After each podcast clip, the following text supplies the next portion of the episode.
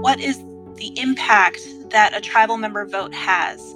So in Wisconsin, this past go around, we flipped the state from red to blue, but the, the margin was so slim that there were multiple recounts in some of the larger cities. But in reality, the tribal vote could have decided this particular election. I think that that's powerful. This is Voting Now, turning rights into reality. We are a podcast series created by lawyers for everyone. We are produced by the Oregon chapter of the Federal Bar Association and the Oregon Historical Society. Our goal is to tackle the sticky questions about democracy through the lens of voting access. Welcome to our new season. Hi, I want to welcome everybody to a podcast that focuses today on Native suffrage. I am your host, Molly Washington. I am a descendant of the Apache Nadi tribe on my paternal side. I'm also an attorney for over 12 years and recently became the chief operating officer for the National Association of Minority Contractors Oregon chapter. I am pleased to introduce you to my guest today. Here I have with me Anna V. Smith, who is a non native journalist, assistant editor to the Indigenous Affairs Desk for High Country News, which is a publication that covers the human and natural communities in the Western United States. Hi, Anna. Thank you for joining us today. Hello. Thanks for having me. I also have with me today Amanda White Eagle. Amanda is a recent candidate for office in Wisconsin's 92nd District Assembly with over 15 years' experience in her tribe Ho Chunk Nation's government. Amanda currently serves as a senior tribal counsel representing the tribe as an attorney. Now, before we begin, let's just talk briefly about the history of suffrage as it relates to Native people. The US Constitution did recognize tribes as separate sovereign governments, but with treaties and Supreme Court decisions that simultaneously limited that sovereignty, the federal government still exerted increasing authority and control over tribes and Native people. Even though the 15th Amendment of 1870 did guarantee the right to vote for some people, Native people in the US did not have that right until Congress passed the Indian Citizenship Act of 1924. Now, even with the Indian Citizenship Act, there were still many obstacles in place, both legal and illegal, that prevented Native people from voting. Under the election clause of the US Constitution, states still had the power to prescribe the time, place, and manner of holding elections for state, local, and federal office. So many states still continue to exclude Natives from the political process using a variety of tactics, there were still laws and constitutional provisions that excluded natives explicitly from voting, and those were not repealed until much, much later. Poll taxes, literacy requirements, and voter intimidation were other tactics used that effectively excluded Native people from voting. Now, the Voting Rights Act of 1965 was passed, which did provide some tools for Native voters to assert and protect their rights to vote. The Voting Rights Act banned voting practices that resulted in denial or abridgment of the right to vote on account of race or color, and it abolished tests and devices used to limit voting, as well as making criminal the act of depriving someone of the right to vote as protected by the Act. Even with these additional protections, however, many obstacles still remain.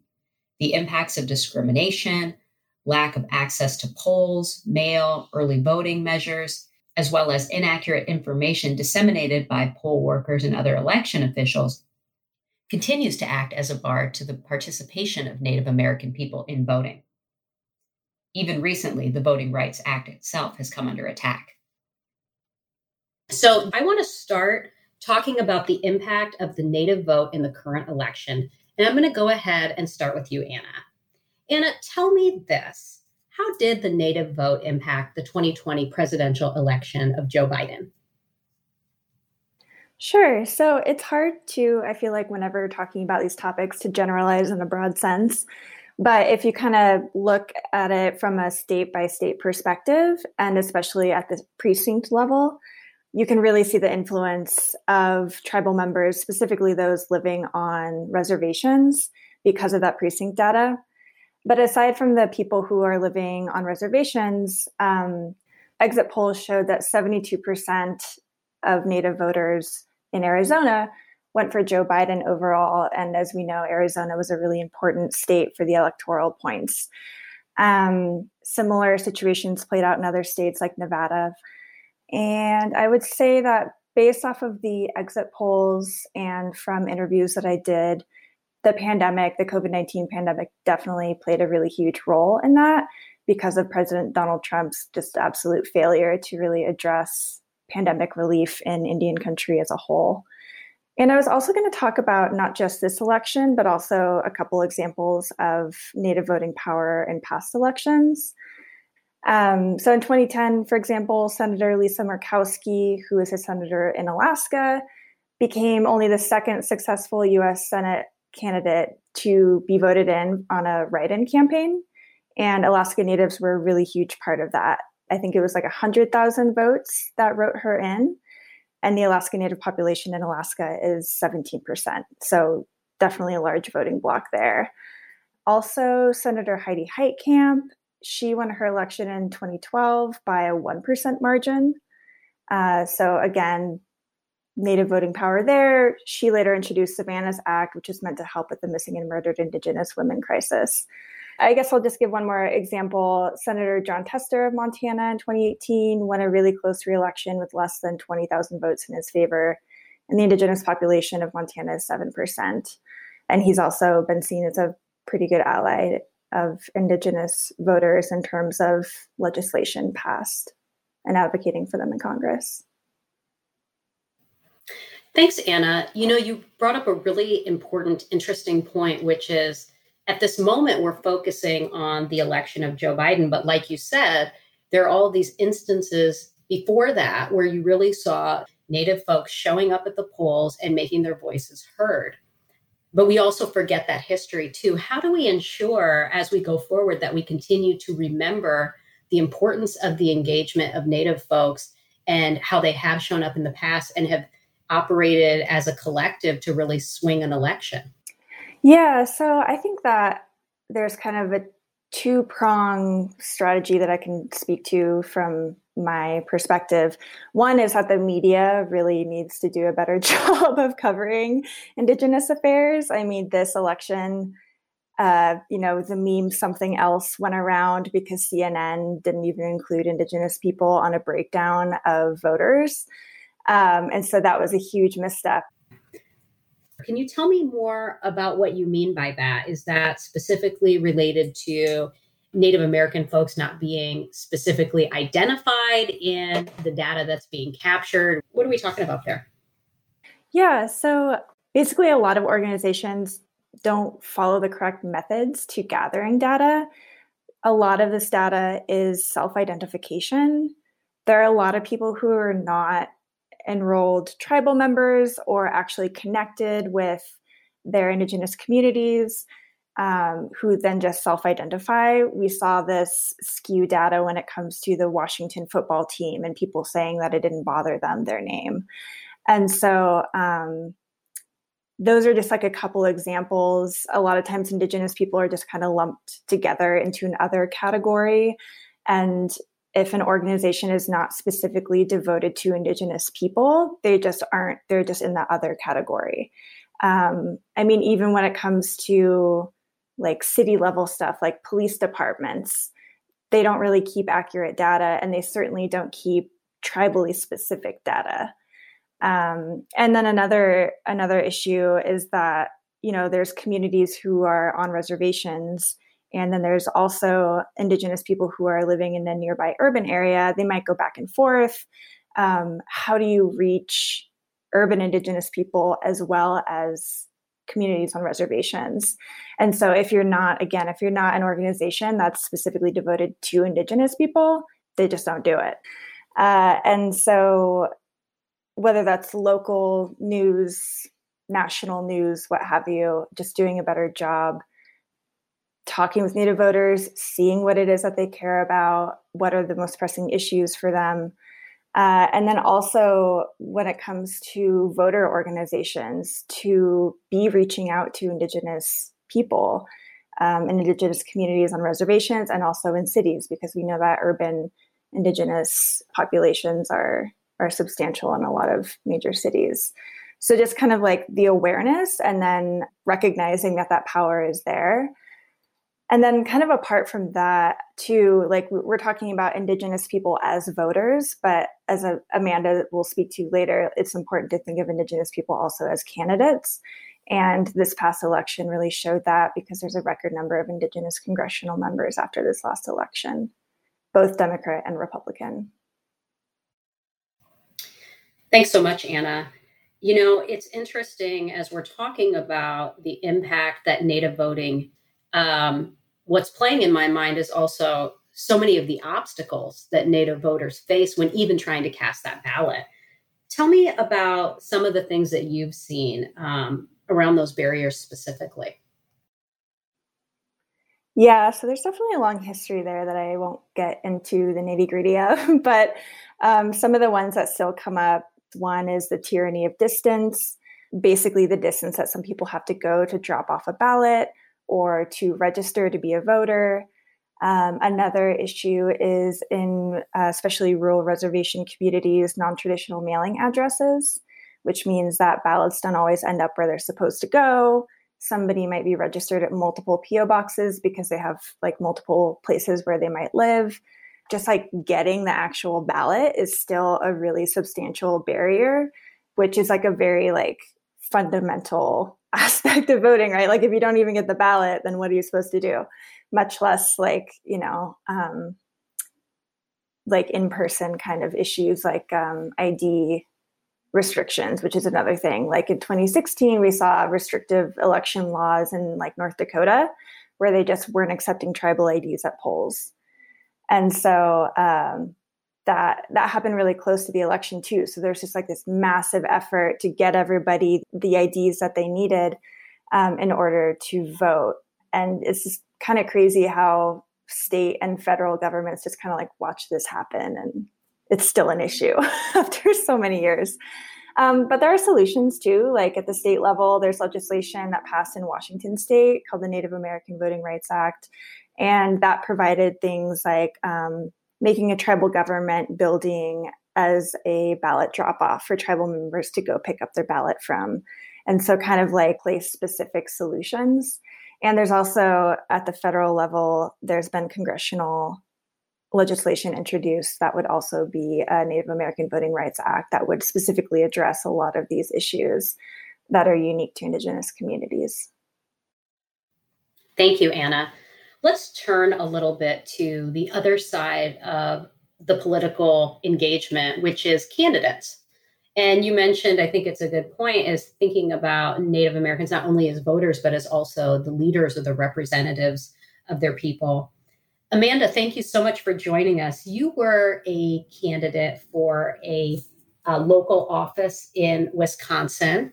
Um, tell me a little bit about that. And can you specifically talk to me about some of the barriers that you as a candidate faced in getting support?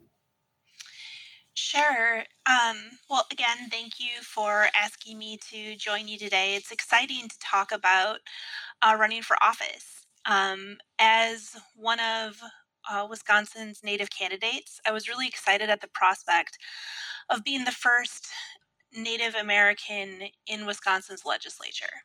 And although I wasn't elected into office, I feel as though I really paved the way for folks behind me because at some point there's going to be an Indigenous person in Wisconsin's legislature, and it's an exciting place to be.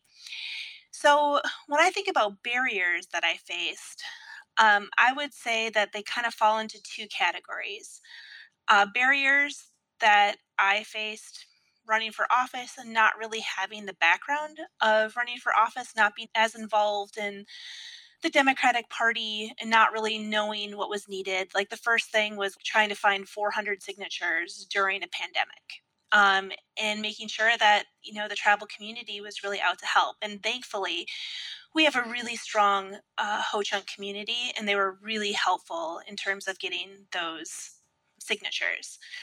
But additionally, I oftentimes don't think people know how much it costs to uh, launch an aggressive campaign. And so when I was told like I'd have to raise over a hundred thousand dollars, I laughed because it didn't seem intuitive to me that I would have to raise that much money. And in the end, I raised over $200,000, and that was with the help of tribal support, non tribal support. And so I think just getting into the mindset of running for office was difficult as an indigenous person to ask people for money to ask you know a next door neighbor saying hey would you like to give $50 and be put on a mailing list so that i can show that i'm a viable candidate. Um, so that was you know just a little bit different because you know as a tribal person it's it, it's hard to ask for money and support in such an overt way. Oftentimes I think as a tribal person, you're taught to walk with humility and lead by example. But then on the other side, I think about challenges to participation from tribal people. So, what I encountered trying to encourage tribal folks was a change in mindset. There is oftentimes an, well, that's the state government, that doesn't apply to us, we're tribal. But in reality, we're citizens of both governments. So they affect, especially in Wisconsin, which is a public law 280 state, there's multiple jurisdictions throughout the state. And so you're going to be affected as a tribal person by both the state, the federal, and the tribal governments. So trying to change that mindset. And then um, once that mindset's changed, it seems as though a sense of I don't know if you'd say shame sets in, but I was talking to elders who'd never voted in a state election before. And they're like, "Well, I'm over 60. How do I how do I even do this?" And if someone probably said, "Well, how have you never voted before? Why don't you have the right ID? Where's your utility bill?" That causes a sense of shame and folks don't really want to participate. So, trying to be as inclusive as possible. And the last barrier that I would see was, in some sense, and I know that Anna talked a little bit about this, but voter ID laws. So, in Wisconsin, you can show up day of and vote, but you need to have the right ID. You need to be able to show your residency. And when you're talking about P.O. boxes, and where your bills go and who's paying your bills because uh, sometimes there's collectivity in the bills under someone's name but everybody just sort of puts their money towards that bill. So it's a little bit of a uphill battle. So those are i guess two sides of the coin that i wanted to share. There's definitely barriers for tribal people but there's also barriers for tribal candidates. Thanks amanda. You mentioned the process with US government that you had to get 400 signatures and folks said you've got to raise at least 100,000 in order to really have an aggressive campaign. Tell me about how the process works in your own tribe for the selection of leadership and how it may differ from what you experience in running for a US government position. Right. So the Ho Chunk Nation has an election ordinance and that governs how elections are held within the tribe. And I believe as of right now, you need to have like approximately 10 signatures. I mean, that's the the bare minimum. And then you also have to go through a comprehensive background check and you typically launch some type of social media campaign. Some folks invest in things like yard signs, but by and large, it's not as strict or structured as running for any type of state level. You don't have to uh, show where money is coming from. So it's a it's a lot different. But this go around, the tribe has a record number of people that are running for office. Our tribe's actually in an election cycle right now. So it's a really exciting time because people are recognizing what leadership is able to accomplish on a state level, tribal level, and federal level. And Amanda, you mentioned um, one of the barriers for getting support from Native community was the idea that do tribal members believe or understand or realize the impact that state government or federal government or local government may have on them, even though they're a member of a tribe, even if they live on a reservation, even if that tribe is recognized as a sovereign nation. Um, so understanding and recognizing that, what are some of the ways to bridge the gap between participation in tribal processes and participation in US government processes? I think the main conduit is education just informing tribal members of you know why is it that they vote in tribal elections and our tribe for the first time is instituting an all mail in ballot uh, approach. So I, I think that has a lot to do with both the pandemic as well as access. So people will be mailing in in ballots so that's going to ease the the process i believe. But it's also ensuring that our leaders educate folks and specifically tribal members about what their vote means. What is the impact that a tribal member vote has? So in Wisconsin, this past go around, we flipped the state from red to blue, but the the margin was so slim that there were multiple recounts in some of the larger cities. But in reality, the tribal vote could have decided this particular election. And that has an impact. And as long as that's being told to tribal members, I think that that will definitely impact how people end up at the polls in the future. So if they know that not only does my state representative affect tribal policies, it affects where I live and what sort of policies are implemented, I think that that's powerful. And as long as people have those understandings, then I think that tribes will have greater outcomes when it comes to ensuring people are elected. But that also has to do with candidates.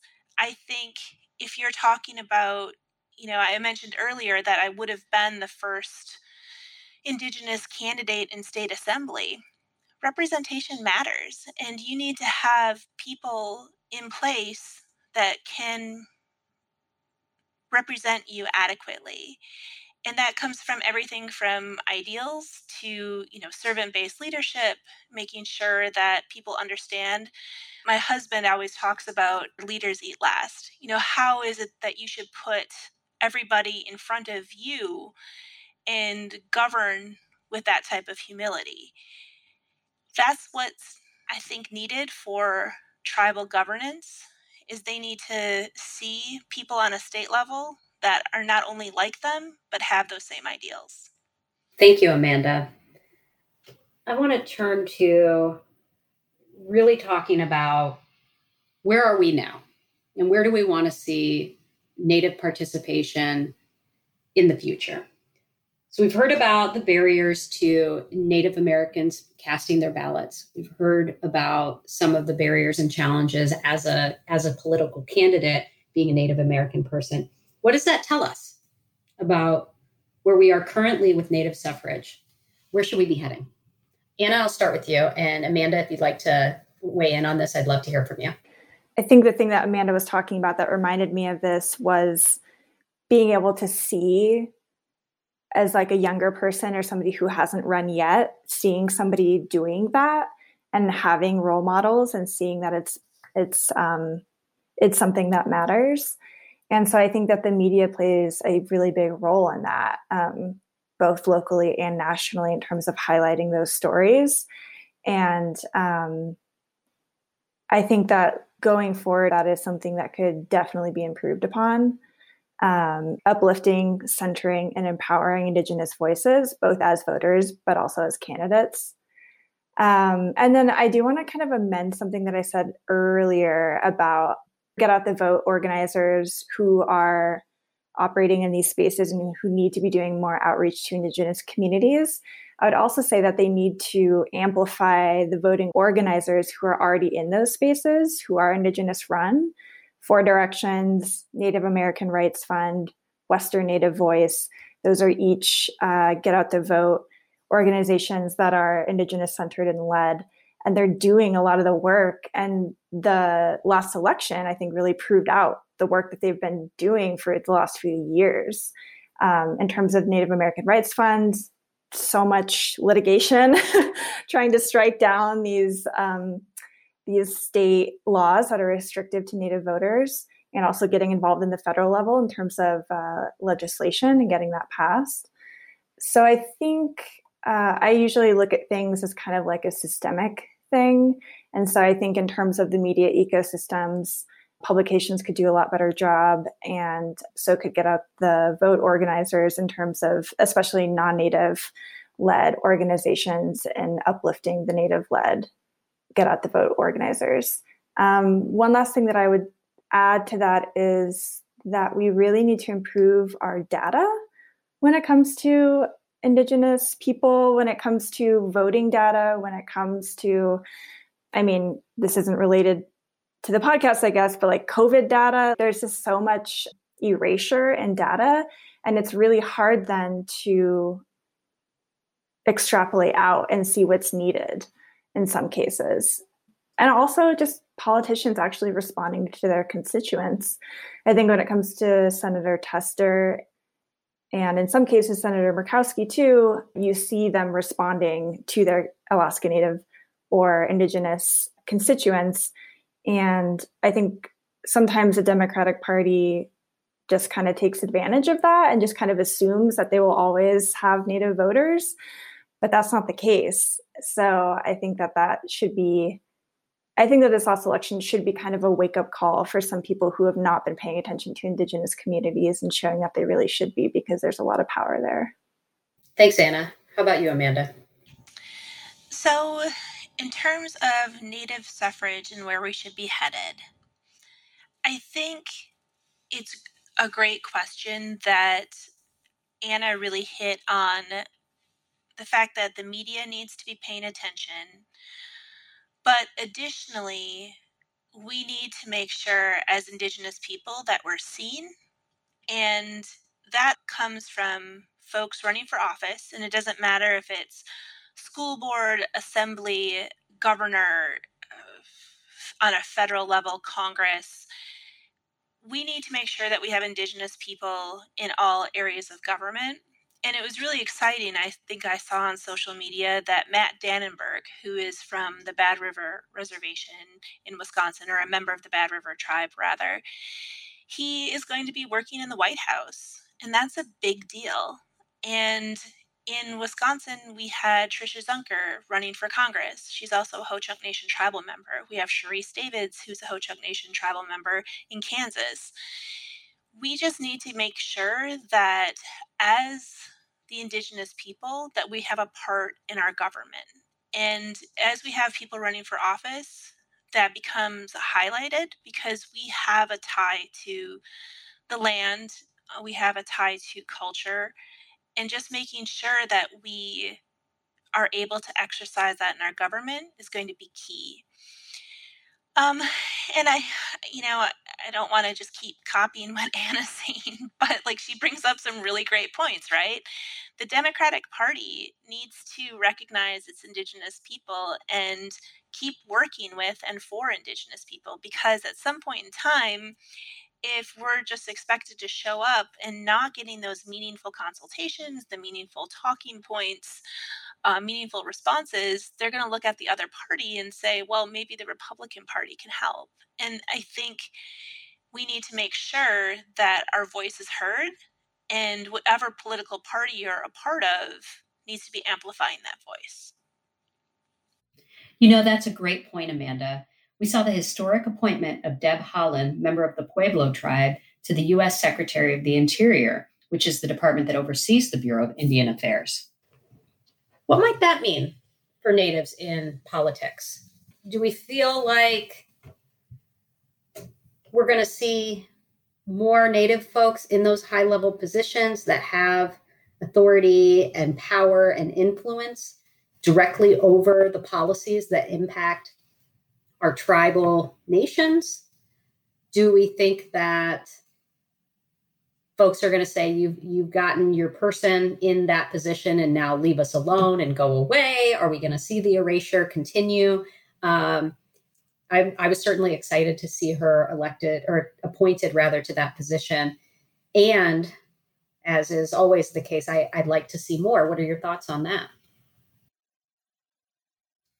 So deb haaland has been a trailblazer on so many levels. So, as the one of the first congresswomen to being a first appointee, I think that she has this incredible value, but we definitely don't want her to be the you know the first and only and them saying well you had that appointee back in you know 2020 or 2021 so we're just going to leave it at that she's an amazing candidate and we know that she has historically assisted other candidates other women who are indigenous that are running for office. I think that Georgene Louis will be running for her congress position in new mexico. She did a article in vogue. She's highlighting all of the issues that are really important and i think she's doing everything right. She is i would say culturally appropriately shining the light on those around her and i think that she is again just a phenomenal candidate that will do a lot for indian country. It's just making sure that the people that we have keep being on the forefront of choices. Yeah um as a political appointee, she will be able to choose who runs her agencies underneath Interior Department. And so I think that that is something that people are really looking forward to because there could be that opportunity that you were talking about in terms of having more Indigenous people in these positions. Um, I also think that uh, she's shown to have a lot of bipartisan support and so, even though she's a Democrat representative, she has a lot of support from across the aisle as well. Um, a lot of issues when it comes to legislation in Indian country at the federal level um, needs bipartisan support in order to really get things done in a way that lasts. Um, and I also, I mean, I've just been thinking about all the things that are coming up over the next four years underneath this administration there's going to be on the Klamath River in Northern California the largest dam removal that's ever happened in the US or Yurok history. And so she'll be overseeing that. And you also have uh, in Southeast Alaska, you have the Tongass National Forest and tribes trying to be able to um, have more say in management over the Tongass National Forest. So she'll be making decisions there too and she has a record already of um, really upholding the importance of tribal consultation. Uh, she has made it clear that that's really, really important. Now, we know that tribal consultation is actually a legal requirement. It's a federal requirement, states have the requirement, local public agencies often have the same requirement. But how how is that different in terms of implementation of that requirement when you see somebody like Deb Haaland fulfilling that duty? Yeah, so it's really, I think, from my understanding and my reporting, it's really um, the spirit behind the policy.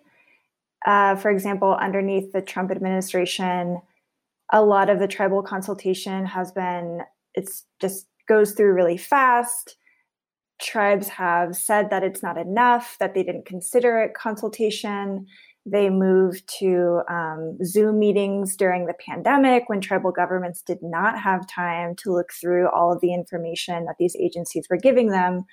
And so that i think is a good example of kind of where we're coming from. And uh, where we're going towards is uh, an interpretation of that government to government relationship that really gives the time and space um, that it really needs in these conversations with tribal leaders to make sure that they're actually being heard and that their their um, concerns are being considered in these really large like landscape level projects that fall underneath these different agencies. Thanks anna. Did you want to add to that amanda at all? I also think it's important that the government to government relationship that is honored gets involved with at an early process, if that makes sense. So it seems as though sometimes the government already has its mind made up, and then it's like, oh, wait, we have to do a tribal consultation. So let's quick get the tribe's perspective. versus if the tribes brought on early on to be making this, you know, honoring the government to government relationship as it's going forward. I think that'll be a lot more successful. And I think Deb Haaland understands that, understands the relationship that tribes have with land and resources. And if that is adhered to, she will be far more successful when it comes to tribes because they will be a part of the process. As we see uh, President Biden come into his term and see the folks that he's selecting for various appointments, um, you hope that those people also become part of a group of visionaries and representatives and people with influence and power for how he runs his own administration. And these are, as you mentioned, many, many impactful US governmental decisions that directly impact Native people and tribes. So, with that, um, I think we'll end the podcast today. Thank you so much for being here. I really appreciate your time and your investment in Native suffrage on a personal level, as a candidate, as a reporter, as a political activist. These stories are important. They're important to our culture, to our communities, and to continue to keep Native vote at the forefront of people's minds, to battle erasure, and to continue to advocate for Native inclusion in our government, in the processes, and as representation. So thank you. This has been an episode of Voting Now, Turning Rights into Reality, a new podcast series from the Oregon chapter of the Federal Bar Association in collaboration with the Oregon Historical Society. We focus on current and historical barriers to voting. Want to find out more? Hit subscribe to check out our episodes and visit our website, voting now.com. Celia Howes is the lead host and executive producer. Brian Masters is our creative director. Miranda Schaefer is our producer. And Gabrielle Granillo is our senior editor. Special thanks to Fiona McCann.